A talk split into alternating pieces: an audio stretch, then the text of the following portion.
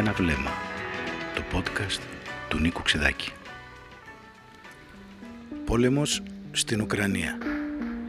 Αποτυχία της Ρωσίας, η αποτυχία της Ευρώπης, το γεωπολιτικό μπιλιάρδο. Μια συνομιλία με τον Χρήστο Χατζιωσήφ.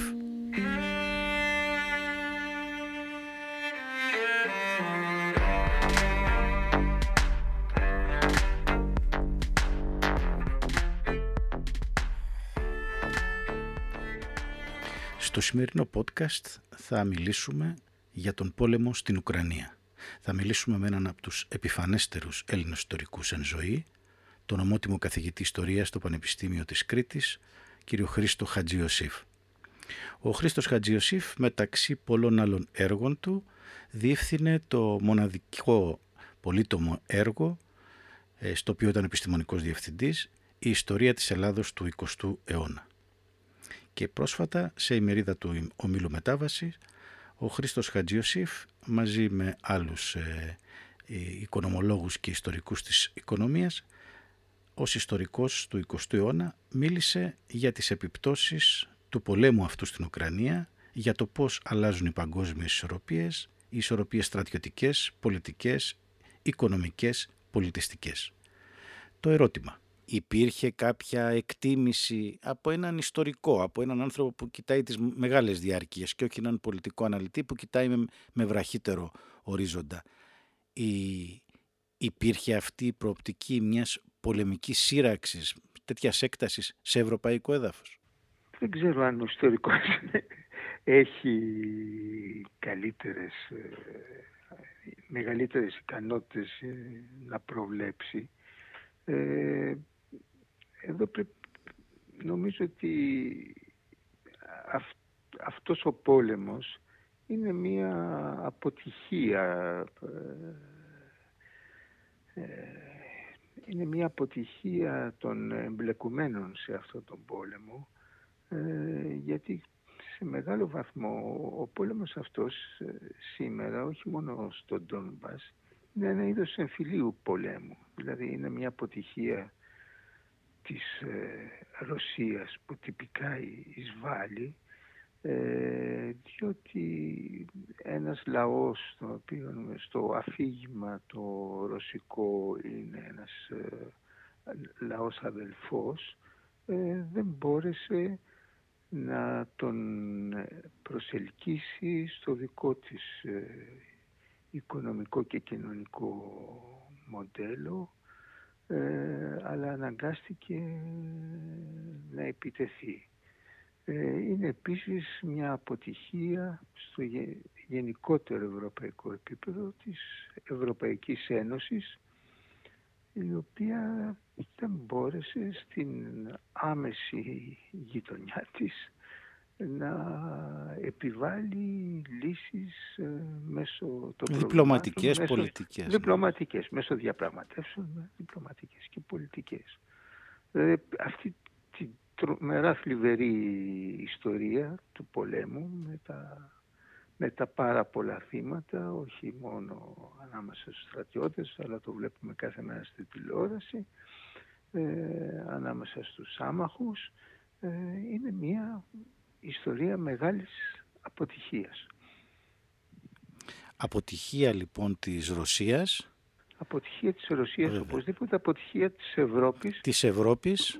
Ε, και ε, υπάρχει μεγάλη πιθανότητα επίσης να αποδειχθεί και μια αποτυχία των Ηνωμένων Πολιτειών οι οποίοι σε μεγάλο βαθμό εμπνεύστηκαν και επιθυμούσαν αυτή τη σύγκρουση αυτή την Η επιτυχία της Ευρώπης είναι πολλαπλή διότι και πλήττεται οικονομικά από όσο διαβάζουμε και το νιώθουμε ήδη και στην καθημερινή ζωή αλλά και διότι να θυμίσουμε και το ξέρετε εσείς και το αναφέρατε κύριε Χατζιωσήφ ότι για τις δύο συμφωνίες του Μίνσκ του 2014 και του 2015 ναι. ήταν εγγυητές προσωπικά, προσωπικά ήταν τα, κράτη, τα δύο μεγάλα κράτη της Ευρώπης, η Γερμανία και η Γαλλία.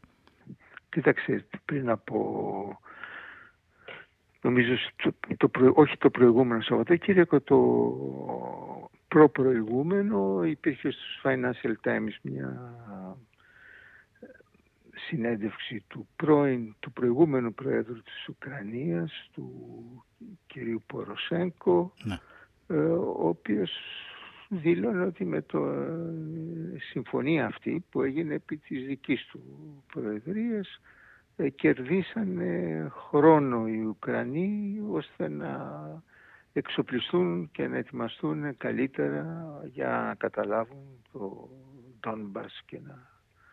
Λοιπόν, φαίνεται ότι, ότι η κατηγορία είναι ότι και οι Ρώσοι δεν θέλουν να εφαρμοστεί η, συμφωνία, πιθανόν, αλλά σε κάθε περίπτωση και οι Ουκρανοί υπέγραψαν τη συμφωνία με στόχο να μην εφαρμοστεί μακροπρόθεσμα γιατί θεωρούσαν ότι η αυτονομία που θα παραχωρούσαν στις περιοχές της Ανατολικής Ουκρανίας θα έδινε ένα μοχλό ε, στη Ρωσία ώστε να επεμβαίνεις στις εσωτερικές τους πολιτικές εξελίξεις. Έχουμε λοιπόν μια ομολογία ότι χρησιμοποιήθηκε η πολιτική και η διπλωματία για να κερδιθεί χρόνος και να γίνει στρατιωτική προετοιμασία, να γίνει προετοιμασία για πόλεμο. Ναι. Κάτι που το είχε ήταν το επιχείρημα του Τσάμπερλαϊν στην, για τη Συμφωνία του Μονάχου το 1938 ναι. ότι για να προετοιμαστώ καλύτερα, γιατί πολλοί τον είχαν κατηγορήσει τότε και ο Τσόρτσιλ ναι. τον είχε χλεβάσει ότι συμφώνησε με τον κροκόδιλο για να τον φάει κροκόδιλο τελευταίο. Αλλά είχε ένα επιχείρημα ο Τσάμπερλεν να κάνει πολιτική. Εδώ τι βλέπουμε; Ότι και αυτά προφανώς και το Βερολίνο και το Παρίσι τα γνώριζαν. Ότι και οι συμφωνίες του Μίνσκ ήταν προσχηματικές. Ε, ναι, το ξέρανε διότι νομίζω ότι ε, είναι ένα ένιγμα η, η συμπεριφορά των ευρωπαϊκών δυνάμεων αποτελεί για μένα ένα ένιγμα. Νομίζω ότι είναι πολλά πράγματα τα οποία σήμερα τα γνωρούμε και θα τα μάθουμε αργότερα ε, όταν αποκαλυφθούν ε, τα, τα ντεσού της, της υπόθεσης. Και ανοίξουν τα αρχεία μετά ναι. από 30, 40, 50 χρόνια έχω, έχω την πρώτον ότι η Ευρωπαϊκή Ένωση ήταν διαιρεμένη πάνω στη, στο ζήτημα της αντιμετώπισης της Ρωσίας. Έχετε την πολιτική, την ε, γερμανική, η οποία έχει εξασφαλίσει φθηνές, φθηνή ενέργεια, κάτι το οποίο της έλειπε, ε, σε σταθερές τιμές, ε, σε σταθερή παροχή, ανεξάρτητα από τις ε, πολιτικές εντάσεις σε παγκόσμιο επίπεδο, ε, δηλαδή η αγωγή που φέρνει το φυσικό αέριο στη Γερμανία και το πετρέλαιο έχουν ξεκινήσει από την εποχή του ψυχρού πολέμου. Άρα ήταν ένα μεγάλο προσόν για τη Γερμανία αυτή η ροή. Και ίσως ήταν και μια όψη της Ostpolitik που είχε ξεκινήσει ήδη ναι, επισήμως με τον Βίλι Μπραντ και το συνέχισαν όλοι. Βέβαια. Ε, και η Γαλλία υπάρχει μια παράδοση ότι ο παγκόσμιος ρόλος μας ε, στηρίζεται στην ικανότητα της γαλλικής πολιτικής να συνομιλεί με όλους και με την Σοβιετική Ένωση τότε και με τη Ρωσία αλλά υπήρχαν και η, Νέα Ευρώπη όπως λένε οι Αμερικάνοι, η Πολωνία, οι χώρες οι βαλτικές, μικρότερες, οι οποίες ε, έχουν ιστορικά προηγούμενα ρωσικής κατοχής, ε, ε, οι οποίοι είναι βαθιά, έχουν δηλαδή μέσα στην κοινή τους γνώμη και στη συνείδηση των πολιτικών τους η αντιπαλότητα με τη Ρωσία και με τη Σοβιετική Ένωση που τη βλέπουμε ως μια συνέχεια της Τσαρικής Ρωσίας είναι πολύ μεγάλη. Άρα υπήρχε αυτή οι, οι, οι διαφορετικές θέσεις οι οποίες υπονόμευαν μια οποιαδήποτε ενιαία ευρωπαϊκή πολιτική. Τώρα η, για τη Γερμανία βεβαίως ε, αυτό που μπορούμε να διαβάσουμε με όσα στοιχεία έχουμε μπροστά μας, όπως το λέτε ακριβώς, είναι ότι είναι σαν να ε, αυτοχειριάζεται. Δηλαδή όλα αυτά τα οποία πέτυχε με πολλές δεκαετίες διπλωματίας, επιμονής, αναπτύχθηκε οικονομικά, αναπτύχθηκε πολιτικά η σχέση της με τη Ρωσία. ε, ξαφνικά έχει πρόβλημα ενεργειακό, έχει πρόβλημα κάποιων πρώτων υλών πολύτιμων για τη βιομηχανία της και έχει ακόμη και υπεργολαβίες που έχει ας πούμε η αυτοκινητοβιομηχανία στην Ουκρανία έχουν την αχτή στον αέρα. Πώς ενώ εγγυήθηκε μια μετάβαση, αν και, και το 2014 είχε παίξει κάποιο ρόλο έτσι, ανατρεπτικό τότε της ρωσόφιλης κυβέρνησης ε, Γιαννουκόβιτς, της νομίμως εκλεγμένης. Πώς όμως από το 14-15 που πρωτοστατεί και ο Στάιν Μάγερον είναι πρόεδρος ε, ναι. και, ο τότε, και η Μέρκελ τότε καγκελάριος, ο Στάιν Μάγερος υπουργός εξωτερικών και εκπρόσωπος της μεγάλης ε, συγκυβερνώσας ε, δύναμης των σοσιαλδημοκρατών. Πώς φτάνει να μην το υπερασπιστεί σε κάποιο σημείο και υποκύπτει στο αμερικανικό ας πούμε τελεσίγραφο ότι από εδώ είναι η σωστή πλευρά της ιστορίας και τελειώσαμε; Κοιτάξτε, μία λογική εξήγηση ε, αυτού του ενίγματος, όχι μόνο της γερμανικής πολιτικής, αλλά της ευρωπαϊκής γενικότερα, είναι ότι βλέποντας τις Ηνωμένες Πολιτείες αποφασισμένες να προωθήσουν τα πράγματα στη ρήξη, ε, επέλεξαν την πολιτική να ακολουθήσουν μήπως και μπορέσουν να ελέγξουν την εξέλιξη των γεγονότων. Ναι. Αυτό είναι μια ενδεχόμενη εξήγηση. Ε, το άλλο είναι στο επίπεδο Γερμανίας ε, υπάρχουν οι εσωτερικές αντιθέσεις. Ε, έχουμε μια κυβέρνηση συνασπισμού ε, η οποία εξελέγει με ένα φιλόδοξο πρόγραμμα οικολογικής μετάβασης αλλά και κοινωνικής πολιτικής. Ε, και σήμερα οι πολιτικές δυνάμεις οι οποίες ε, είναι εναντίον αυτού του προγράμματος εκμεταλλεύονται την κρίση στην Ουκρανία για να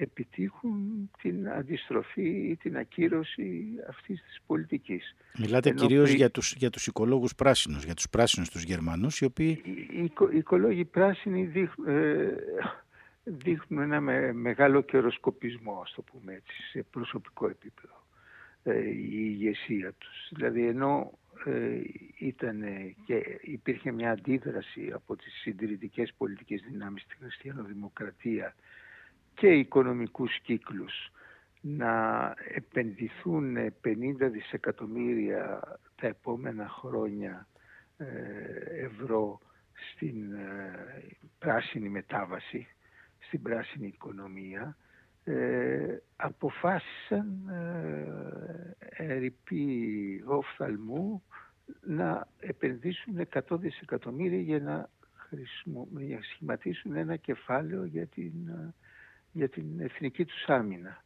εξοπλισμών. Ε, μια πλήρη αντιστροφή της πολιτικής ε, και στην οποία πιέζουν σήμερα η, η αντιπολίτευση αυτό το κεφάλαιο να δαπανηθεί αμέσως. Δηλαδή να, με, να μεταφραστεί αμέσως σε παραγγελίες προς τη γερμανική πολεμική βιομηχανία, προς την εγχώρια πολεμική βιομηχανία. Και έχετε μία αντίσταση των σοσιαλδημοκρατών οι οποίοι προσπαθούν, δεν έχουν το θάρρος ή τη δυνατότητα να αντισταθούν και προσπαθούν να κολλησιεργήσουν και στο Ουκρανικό και στον εξοπλισμό της ίδιας της Γερμανίας να κερδίσουν χρόνο. Ε, ο κίνδυνος υφίσταται ακόμα ανατροπή της σημερινής κυβέρνησης και σχηματισμός μιας νέας συμμαχίας ανάμεσα στο, στην εξυγχρονιστική ομάδα της αστικής τάξης που αυτή είναι η πράσινη και, της, και τη συντηρητική ομάδα που είναι η χριστιανοδημοκρατία. Αυτό φαίνεται ότι θα γίνει, αρχίσαν οι διαπραγματεύσεις, στο μεγαλύτερο από την άποψη πληθυσμού κρατήδιο που λέμε της ε, Ομοσπονδιακής Γερμανίας, της Ρινανίας Βεσφαλίας. Ναι. Ε,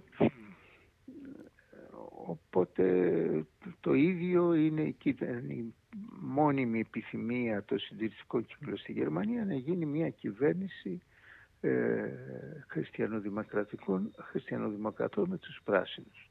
Φαίνεται ότι οι οι σοσιαλδημοκράτες θα τεθούν στο περιθώριο αν τα σχέδια αυτά ε, προχωρήσουν. Τώρα, σε, αν, αν ανοίξουμε λίγο την προοπτική με αυτή την έννοια είναι σαν να υποχωρεί ή και να θάπτεται, ε, να θάβεται το, το, όλο αυτό το μεγάλο σχέδιο εξωτερικής πολιτικής της Γερμανίας το οποίο ονομάστηκε ως πολιτικ, ότι στρεφόμαστε προς τα, προς τα Ανατολάς και για οικονομικούς αλλά και για πολιτικούς λόγους, ότι δεν μπορείς να έχεις ανοιχτό μέτωπο έντασης ναι. Με την Ανατολική Ευρώπη. Και αυτό ξεκινάει ήδη από τις αρχές της δεκαετίας του 60, αν δεν απατώμε. Εσείς το ξέρετε ναι. πολύ καλύτερα. Ναι, ας μείνουμε στο, για πολιτικούς λόγους. Για πολιτικούς, ναι. Οι πολιτικοί λόγοι δεν ήταν μόνο το ζήτημα ισορροπίας και τα οικονομικά αφέλη από μια τέτοια πολιτική, αλλά επίσης υπήρχε και ο παράγοντας της γερμανικής κοινής γνώμης. Ε, το ανατολικό μέτωπο είχε κοστίσει τόσες πολλές ζωές και τόση μεγάλη δυστυχία στη Γερμανία όπου μία σύγκρουση με την Σοβιετική Ένωση η οποία εκλαμβανόταν από τον απλό κόσμο η συνέχιση της Ρωσίας και με αργότερα με τη Ρωσία ήταν αδιανόητη. Ήταν μια πολιτική η οποία δεν ήταν καθόλου δημοφιλής ανεξάρτητα από τις κομματικές τοποθετήσεις ε, του, των πολιτών. Ε, αυτό συστηματικά από το 2014 και μετά ε, συστηματικά άρχισε μία ε, πολιτική εναντίον για να υπονομευθούν τα θεμέλια αυτών των αντιλήψεων.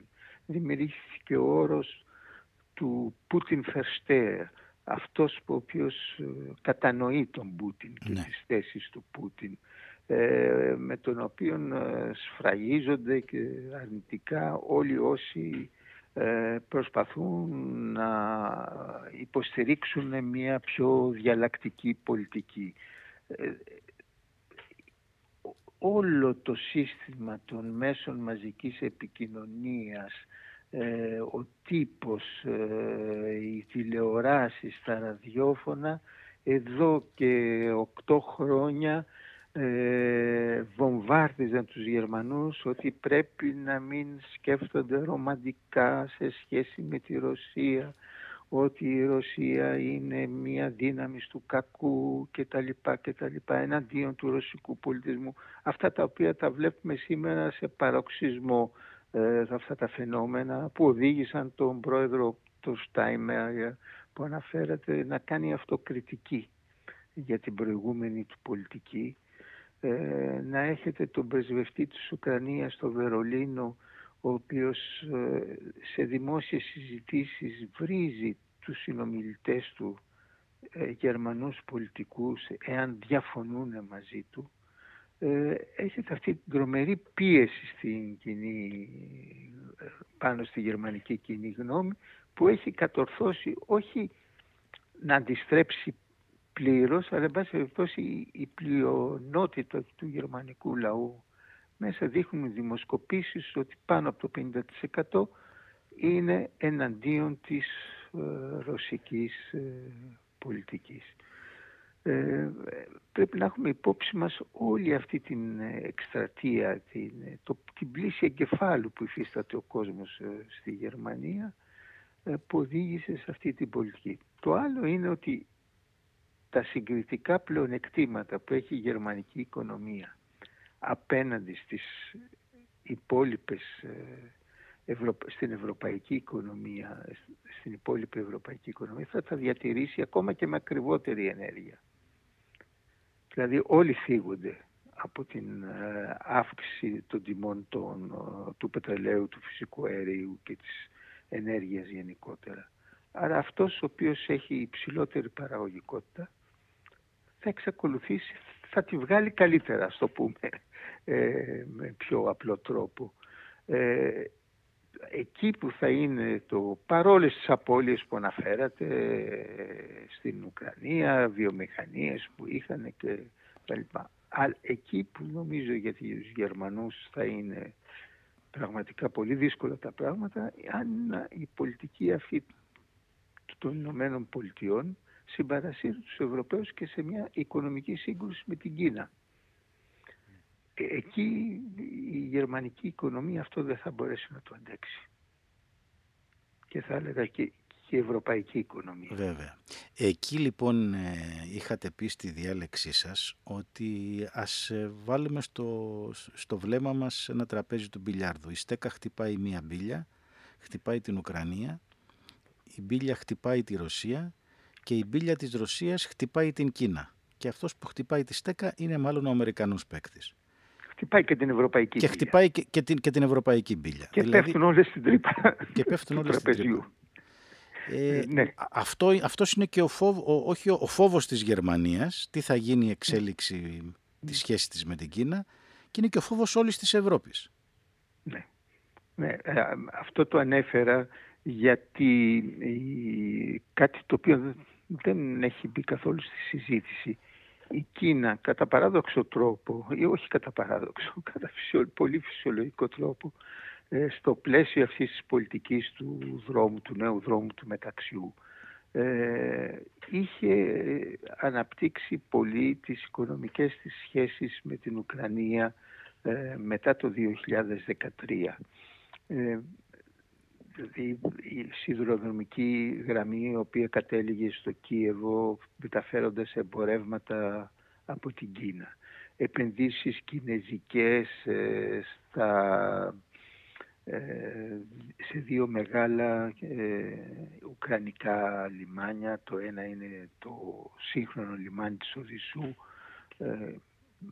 για μεταφορά εμπορευματίων, αγορά σιλό στο Νικολάιεφ ή Νικολάιεφ, ε, ανάλογα πώς το προφέρεται με ρωσικά ή ουκρανικά, ε, επενδύσεις ε, στη γη ε, και ε, επίσης μια προσπάθεια η οποία επενδύσεις σε βιομηχανίες πράσινης ενέργειας και μια προσπάθεια την οποία ε, σταμάτησε στο Αμερικανικό βέτο να αγοράσει η Κίνα το μεγάλο εργοστάσιο που υπάρχει στην Ουκρανία κατασκευής κινητήρων αεριοθμένων αεροπλάνων. Jet. Σοβιετικής ε, εποχής, ιδρύσεως και σοβιετικής εποχής, αλλά ο οποίος εξάγει σε όλο τον κόσμο. Βεβαίως, βεβαίως. Λοιπόν, εκεί οι Ηνωμένες Πολιτείες ε, πίεσαν τους Ουκρανούς και ακυρώθηκε αυτή η παραγγελία. Δηλαδή ο πόλεμος αυτός καταστρέφει και την κινέζικη επιρροή στην ε, Ουκρανία. Είναι πάρα πολλές πλευρές τις οποίες δυστυχώς δεν τις γνωρίζουμε και προσπαθούμε να καταλάβουμε τι γίνεται λίγο στα τεφλά. Ένας μεγάλος χαμένος αυτού του πολέμου είναι η δημοκρατία. Η δημοκρατία μέσω της ε, συσκότησης της ενημέρωσης. Ε, η ενημέρωση, η σωστή ενημέρωση είναι προϋπόθεση της ε, λειτουργίας της δημοκρατίας και αυτό αυτή τη στιγμή δεν υπάρχει. Λένε βέβαια ότι σε κάθε πόλεμο πάντα είναι ε, ναι, εξαιρετικά δύσκολο να, να μάθεις την αλήθεια. Ναι. ναι. ναι και το βλέπουμε ξανά. Ναι. Τώρα, η, η Ελλάδα πώς ε, εγγράφεται σε αυτό το πεδίο; Ο μικρός παίκτης, μια, ένα μεσαίο κράτος για τα ευρωπαϊκά δεδομένα, μικρό για τα παγκόσμια και σε πληθυσμό και σε οικονομικό όγκο. Πώς μπαίνει σε αυτή την ε, ιστορία; Ο Έλληνας Πρωθυπουργός είπε πολύ με ταχύτατα ανακλαστικά, ανταποκρίθηκε σε όλα τα καλέσματα της, ε, του ναι. ΝΑΤΟ και, τον, ναι. και της Ουάσιγκτον και είπε ότι είμαστε από τη σωστή πλευρά της ιστορίας. Ναι. Νομίζω ότι όπως όλοι οι Ευρωπαίοι ηγέτες είδα αυτό που σας είπα, την αποφασιστικότητα των Αμερικανών να προωθήσουν και να οξύνουν την αντίθεση και τη σύγκρουση και επέλεξε να συστρατευτεί μαζί τους. Ναι. Ε, μια επιλογή που έχει τα ρίσκα της. Νομίζω ότι την, ε, μια επιλογή που την έκανε και λίγο ανέμελα θα έλεγα αλλά υπάρχουν οι συμφωνίες με τους Αμερικανούς η εγκατάσταση των Αμερικανών στο... Είμαστε μικρή χώρα, αλλά σε στρατηγική θέση. Ε, αυτή τη στιγμή η Αλεξανδρούπολη αντικαθιστά τα στενά για τη μεταφορά αμερικανικού στρατιωτικού υλικού και αμερικανικών δυνάμεων προς τη Ρουμανία, δηλαδή προς τα σύνορα της, ε, και σε άλλες χώρες της Ανατολικής Ευρώπης, δηλαδή στα σύνορα της Ουκρανίας. Η στρατηγική σημασία της Ελλάδας αυτή τη στιγμή είναι τεράστια. Η ναι. Ελλάδα παίζει ένα σημαντικό ρόλο στον πόλεμο. Ναι. Και φαίνεται ότι δεν είναι ορατά τουλάχιστον τα κέρδη, τα ωφέλη από αυτή την ένταξη. Εντάξει, ε, δεν είναι ορατά. Δεν είναι ορατά, ναι. Σύμφωνοι. Ε, αλλά φανταστείτε εάν η Ελλάδα είχε ε, μια πολιτική πιο επαμφωτερίζουσα, πιο ισορροπημένη, ε, όπως προσπάθησε να έχει στην εποχή του Ιουγκοσλαβικού ναι. ε, και κυρίως στο επίπεδο της κοινής γνώμης, ε, τι πόλεμο είχε υποστεί κάθε έκφραση ελληνικού πράγματος στην Ευρώπη. Ε; Θα είχατε ένα λόγο περί της ε, αντιδραστικής κληρονομιάς της Ορθοδοξίας, ε, της, του, ε, θα, θα, ήταν εφιαλτική η κατάσταση για την ελληνική πολιτική. Ναι. Κινδυνεύει να γίνει δύσκολη εάν το τέλος του πολέμου δεν είναι αυτό το οποίο έχουν ε, υποθέσει και προεξοφλήσει αυτοί που νομίζουν ότι είναι στη σωστή πλευρά της ιστορίας. Πώς θα ξαναφτιάξει η Ελλάδα μια σχέση εργασίας με μια Ρωσία στην οποία δεν θα έχει ανατραπεί ο Πούτιν, για παράδειγμα. Ναι. Εκεί είναι τα μεγάλα προβλήματα. Είναι μια πολιτική ε, ευέλικτη και πολυπρόσωπη την οποία επιχειρεί και μέχρι στιγμής την ασκεί με κάποια επιτυχία όπως το βλέπουμε ο Ερντογάν για την Τουρκία. Ναι, αλλά εκεί θα πρέπει είναι και μια διαφορετική παράδοση και δεν υπάρχει η εσωτερική αντιπολίτευση την έχει στριμώξει σε απίθανο βαθμό ναι. ε, και ελέγχει περισσότερο, δηλαδή η Ελλάδα έχει μια, με συγχωρείτε για αυτό που θα πω, έχει μια επαρχιωτική εξωτερική πολιτική. Ναι, ναι. Δηλαδή λέμε ότι είμαστε στο σκληρό πυρήνα της Ευρώπης επειδή είμαστε στη ζώνη του ευρώ. Αυτό θα μπορούσε να το πει και η Μάλτα, ας πούμε, ή και η Εσθονία. Ευρώ. Ε, στην πραγματικότητα η αντίληψή μας είναι η αντίληψη ενός επαρχιώτη που θέλει να γίνει πρωτευουσιάνος. Η Τουρκία έχει μία πολιτική η οποία φιλοδοξεί να γίνει περιφερειακή μεγάλη δύναμη. Άρα συμπεριφέρεται με διαφορετικό τρόπο ανεξάρτητα από τον Ερντογάν ή όχι. Ναι. Ε, δηλαδή μην υποθέσουμε ότι αν πέσει ο Ερντογάν που είναι πολύ πιθανό ότι οι διάδοχοί του ε, θα έχουν μια διαφορετική πολιτική σε διεθνές επίπεδο ε, ή και απέναντι στην Ελλάδα. Πιθανόν να κλείσουν ένα-δυο μέτωπο, να εξομαλύνουν τις σχέσεις τους με τις Ηνωμένες Πολιτείες, αλλά είναι και λόγοι οικονομικοί οι οποίοι τους πιέζουν να έχουν την, ε, μια πολιτική περιφερειακής δύναμης με παγκόσμιες φιλοδοξίες. Τον τελευταίο καιρό ακριβώς αυτό που λέτε ακούμε από διάφορους ανθρώπους της συντηρητικής παρατάξεως στην Ελλάδα, της κυβερνητικής σε αυτή την ιστορική περίοδο, να μας καλούν να μην συγκρίνουμε την εξωτερική πολιτική της Τουρκίας με την εξωτερική πολιτική της Ελλάδος, διότι είναι άλλα τα μεγέθη. Εμείς είμαστε μικροί, ε, δημογραφικά, μικροί οικονομικά, η Τουρκία είναι μεγάλη χώρα. Αυτό σε κάποιο βαθμό μου θυμίζει μία ανάλογη αντιπαράθεση που είχε στο πρώτο μισό, στο Μεσοπόλεμο κυρίως, όταν ο, ο αστικός εξυγχρονισμός δια του βενιζελισμού επιχειρούσε την ολοκλήρωση της μεγάλης ιδέας και την επέκταση και των εδαφών και του όγκου του ελληνικού κράτους και τη συντηρητική στάση του Κωνσταντινισμού και της ε, τότε δεξιάς παρατάξεως του Λαϊκού Κόμματος που με το δόγμα το οποίο ξεκινούσε από, την, από το 19ο αιώνα των παλαιολαδιτών της μικράς πλην τιμίας Ελλάδος ότι δεν χρειάζεται να επεκταθούμε, δεν χρειάζεται να ρισκάρουμε, δεν χρειάζεται να παρασυρώμεθα από τις μεγάλες διεθνείς συμμαχίες όπως έκανε ο Βενιζελισμός. Ναι, Βλέπετε να έχει μια καταγωγή αυτή η σημερινή άποψη. Το λένε πολύ, τακτικά παρότι λένε ότι είναι σε κρίση η Τουρκία και θα πέσει ο Ερντογάν. Όταν προχωρήσει η συζήτηση λέει εντάξει μην συγκρίνετε την Ελλάδα με την Τουρκία. Η Τουρκία είναι μεγάλη χώρα. Ναι, η Τουρκία είναι μεγάλη χώρα. Ε, έγινε ναι. μεγάλη χώρα. Άρα το θέμα είναι λέγοντας αυτός ε, σαν κάτι ένα φυσικό δεδομένο ναι. ε, αποφεύγουμε να κάνουμε μία κριτική ή να στοχαστούμε για τις πολιτικές μας και οικονομικές μας επιλογές στο παρελθόν. Ε, είναι αυτό που λέω η ανεμελιά της ελληνικής αστικής τάξης και ο επαρχιωτισμός της. Ε, το είπατε, αναφερθήκατε στη διαμάχη στον εθνικό διχασμό. Ναι. Ε, πώς τελείωσε όμως η ιστορία; Αυτοί οι οποίοι κατηγορούσαν το Βενιζέλο για ιμπεριαλιστική πολιτική κτλ. είναι αυτοί οι οποίοι προχώρησαν την εκστρατεία πέρα από τα όρια του Βιλαϊκού της Μήνης ε, για να πάνε στην Άγκυρα. Ναι. Ε, δηλαδή είχαν αισθενιστεί πλήρως τις ιδέες πλέον δεν, δεν είχε η, η εκστρατεία η ελληνική στη Μικρά Ασία από μια στιγμή και έπειτα δεν είχε να κάνει τίποτα με τον, με τον ελληνικό μεγάλο ιδεατισμό, με τη μεγάλη ιδέα.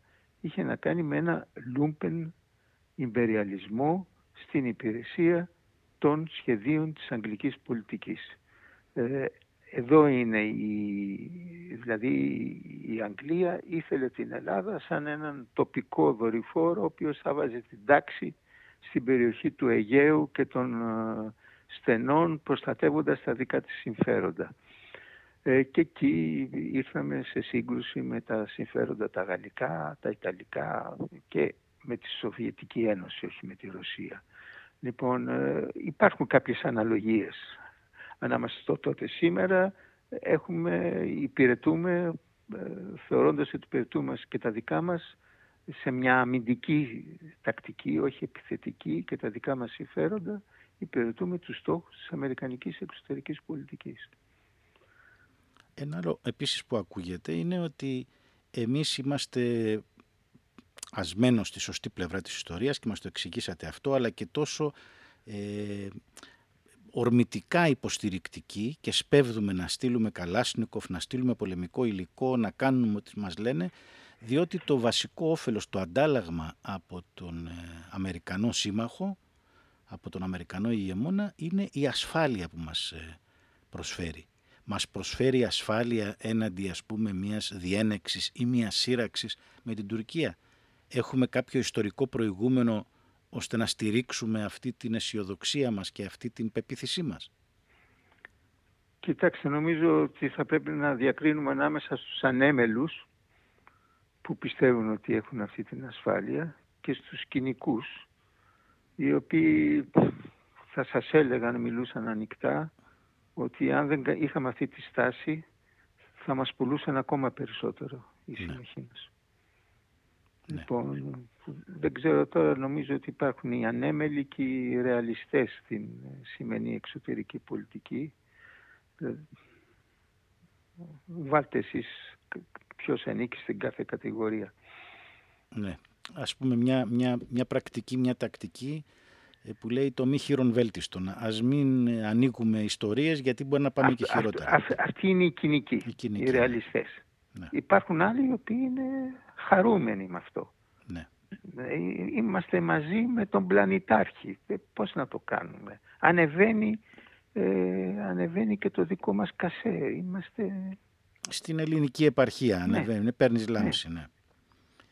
Τώρα, εάν ε, θα θέλαμε να κάνουμε μία εκτίμηση των μέχρι στιγμής δεδομένων και των, ε, από τα πολεμικά μέτωπα, από τα εδάφια, από τις θέσεις των ε, δύο στρατών, του Ρωσικού και του Ουκρανικού, βλέπετε και, και από πολλές όμως πια συζητήσεις και διαρροές, δεν είναι πια στην πρώτη γραμμή της επικαιρότητας τις τελευταίες εβδομάδες, αλλά υπάρχει η πρόταση Ντράγκη, υπάρχει μια έντονη κινητικότητα από το Βερολίνο, ε, θα υπάρχει, παρότι έχει εκλογές μπροστά του Μακρόν, θα υπάρξει και από, το, από τη Γαλλία κάποια κινητικότητα. Και δεν πάβουν να κινούνται και οι Τούρκοι και οι Ισραηλινοί και όλοι οι, οι, οι περιφερειακές δυνάμεις σε αυτή τη γειτονιά του πολέμου. Ε, υπάρχει μια εκτίμηση και από τη μεριά σας και από την ανάγνωση του διεθνούς τύπου που κάνετε ε, στο, στο, με, με ορίζοντα περίπου το φθινόπωρο μια διπλωματική λύση να καταλάβει να διασφαλίσει τα εδάφη που θέλει η Ρωσία και να καθίσουν σε ένα τραπέζι διότι και ο Κίσιγκερ προσφάτως στον Ταβός το είπε με πολύ ομό και κοινικό τρόπο και πολύ ρεαλιστικό. Να, να δοθούν τα εδάφη αυτά που θέλει η Ρωσία και να προχωρήσουμε. Ε, κοίταξε, στην, αρχή της σύγκρουσης η, μια γερμα, συντηρητική γερμανική εφημερίδα, η Frankfurter Allgemeine, ε, σε ένα κύριο άρθρο της είχε πει ο πόλεμος αυτός θα τελειώσει ε, όταν πέσει ο Πούτιν ή όταν εξαντληθούν οι Ουκρανοί. Ε, αυτή τη στιγμή φαίνεται ότι είμαστε πιο κοντά στην εξάντληση των Ουκρανών. Ε, τώρα να, φοβάμαι ότι υπάρχουν προτάσεις από τις ε, ευρωπαϊκές χώρες για μια συμβαστική λύση. Φοβάμαι ότι θα είναι δύσκολο αυτές να εισακουστούν και από τη ρωσική πλευρά που έχει υποστεί τεράστιες θυσίες οικονομικές, σε υλικό ε, και σε ανθρώπινες ζωές. Ε, δηλαδή θεωρώ εξωπραγματικό ότι θα αποσυρθούν από τα, από τα εδάφη τα οποία έχουν καταλάβει εάν δεν νικηθούν και εάν ο πόλεμος γυρίσει πραγματικά σε βάρος τους τότε ε, δεν ξέρω τι μέσα θα χρησιμοποιήσουν για να το σταματήσουν. Ε, γιατί δεν πρόκειται για τον Πούτιν. Αυτό που λέγεται διεθνώς είναι ο πόλεμος του Πούτιν. Δεν είναι ο πόλεμος του Πούτιν, είναι ο πόλεμος της Ρωσίας, της, Ρωσίας. της Ουκρανίας. Ε, λοιπόν, ε, υπάρχουν ε, είναι διαθεθειμένοι αυτοί που επιζητούν συμβαστικές λύσεις. Δηλαδή, οι συμβαστικές λύσεις που ακούω σήμερα είναι να ξαναγυρίσουμε στις συμφωνίες του Μίνσκ. Μετά από τόσο αίμα που χύθηκε, ναι.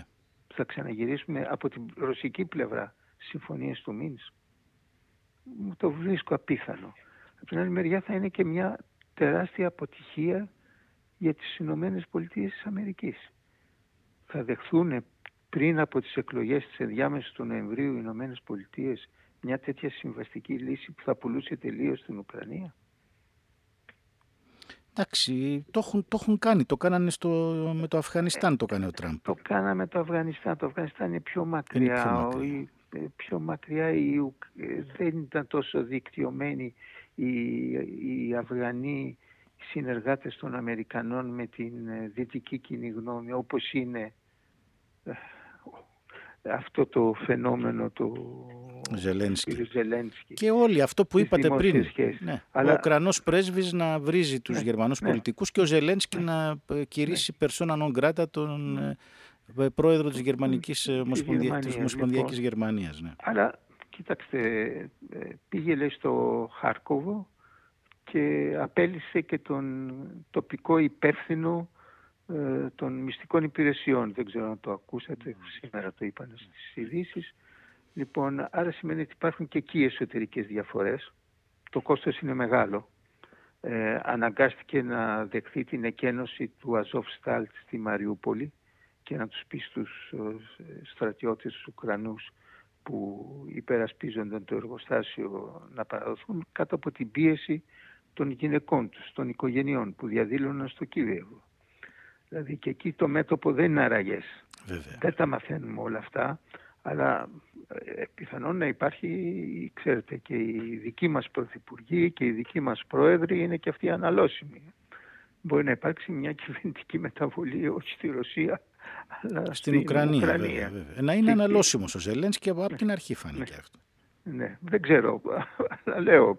Πάντως βάλατε ήδη κάποιο χρονικό όριο εμέσως τις ναι. ενδιάμεσες εκλογές στις Ηνωμένες Πολιτείες τον Νοέμβριο. Δηλαδή ναι, στο, στο τέλος του φθινοπόρου. Αλλά ναι. φαντάζεστε μέχρι τον Νοέμβριο με τις Ναι. τιμές αυτές της ενέργειας, ποια θα είναι η εσωτερική πολιτική και κοινωνική κατάσταση στις ευρωπαϊκές χώρες; Βέβαια. Με την, με την ιδεολειπτική πολιτική που ακολουθείτε. Ποια είναι η πολιτική αυτή; Δεν επηρεάζουμε τις τιμές στην αγορά. Αφήνουμε δηλαδή το παιχνίδι της αγοράς, το παιχνίδι του κεφαλαίου ελεύθερο και επιδοτούμε τους καταναλωτές στο μέτρο του δυνατού κάθε χώρα. Οι ισχυρές χώρες οικονομικά περισσότερο, οι πιο αδύνατες λιγότερο. Ε, άρα είναι μια πολιτική που αυξάνει τις ανισότητες στο εσωτερικό των χωρών. Υπάρχουν άνθρωποι που κερδίζουν από αυτή. Δεν έχει, ε, το πετρέλαιο δεν είναι λιγότερο από ό,τι ήταν πριν. Βέβαια. Πουλιέται απλώς ακριβότερα. Οι ίδιες ποσότητες πουλούνται ακριβότερα με το πρόσχημα ε, ο- όπως λένε η η οικονομία είναι ψυχολογία. Ναι, είναι ψυχολογία σε αυτή την περίπτωση. Οπωσδήποτε η ψυχολογία είναι το άλοθη με το πρόσχημα αυτό της ενδεχόμενης έλλειψης πουλι- πουλιέται ακριβότερα. Δεν επεμβαίνουμε στη, στο σχηματισμό της τιμής, δεν, δεν επεμβαίνουμε στην αγορά, δίνουμε επιδοτήσεις. Οι πλούσιες χώρες καλύτερες επιδοτήσεις. Οι, φθηνότερες, οι φτωχότερες χώρες στην Ευρώπη λιγότερες επιδοτήσεις, ανισότητα μεταξύ των χωρών, ανισότητα εντός των χωρών και επίσης δημοκρατικά πολύ επικίνδυνο. Βέβαια. Δημιουργείται, ο πολίτης γίνεται πελάτης αυτού που θα του δώσει τη μεγαλύτερη επιδότηση. Και θα γίνεται του και, και, υποσχεθεί. και διαρκώς ε, πτωχεύει. Έτσι. Ο πληθωρισμός με 10% πληθωρισμό δεν είναι... Ναι. Ποια, είναι, ποιοι είναι οι πραγματικοί μισθοί. Ποιοι θα είναι Ναι, του, του ναι, χρόνου ναι, το ναι. χειμώνα οι πραγματικοί Λοιπόν, μισθοί. γι- γι' αυτό λέω ότι το όριο αυτό που φαίνεται λογικό από τις, λόγω των πολιτικών εξελίξεων του Νοεμβρίου θα είναι πολύ μακρινό για τα ευρωπαϊκά πράγματα. Βέβαια, θα είναι μια, Ε, είναι μια χαρά για τους Αμερικανούς, Ναι. Οι οποίοι δεν πλήττονται ούτε ενεργειακά, ούτε είναι ελάχιστες οι επιπτώσεις, αλλά είναι τεράστιες οι επιπτώσεις κάθε μέρα που περνάει για τις ευρωπαϊκές οικονομίες και τους λαούς της Ευρώπης Ναι. βέβαια. Σήμερα τα δεδομένα βγήκαν κάποια οικονομικά στατιστικά ότι η ανάπτυξη, αυτό που λέμε η ανάπτυξη, η μεγέθυνση της αμερικανικής οικονομίας ξεπέρασε αυτή της κινέζικης. Μάλιστα. Οπότε είναι και άλλη μια, άλλη μια, ένα χτύπημα με τη στέκα σε όλες τις Ναι. ναι. μπάλες στον μπιλιάρδο. Βέβαια, πέφτουν οι άλλοι στην τρύπα και η Ρωσία, καλά η Ουκρανία δεν θα μείνει, ούτε η μπάλα της δεν θα μείνει. Ναι. Η Ευρώπη, η Κίνα και ο, ο μπιλιαρδόρος, ο παίκτης, κάνει ρεκόρ μεγέθυνσης ανάπτυξης. Ναι. Κύριε Χατζιωσήφ, δεν ξέρω αν έχουμε να συμπληρώσουμε κάτι άλλο. Έχετε κάτι να συμπληρώσετε. Είναι τεράστιο το θέμα και θα αναγκαστούμε σύντομα σε μερικούς μήνες να επανέλθουμε Ελπι- Ελπίζω να επανέλθουμε σε καλύτερες σε συνθήκες. καλύτερες συνθήκες. Σας ευχαριστώ πάρα πολύ για το διάλειμμα που κάνατε από το υπέροχο Ρέθυμνο, το καλοκαίρι που αρχίζει, ορμητικό, Ναι. και για τη συνομιλία που είχαμε μαζί. Σας ευχαριστώ πάρα πολύ. Παρακαλώ. Γεια σας. Ήταν μια συνομιλία του Νίκου Ξιδάκη με τον ιστορικό Χρήστο Χατζιωσήφ για τον πόλεμο στην Ουκρανία και για τις πολλαπλές αποτυχίες. Την αποτυχία της Ρωσίας, την αποτυχία της Ευρώπης, την ενδεχόμενη αποτυχία των Ηνωμένων Πολιτειών. Οι γεωπολιτικές ανακατατάξεις και το μεγάλο ιστορικό μπιλιάρδο.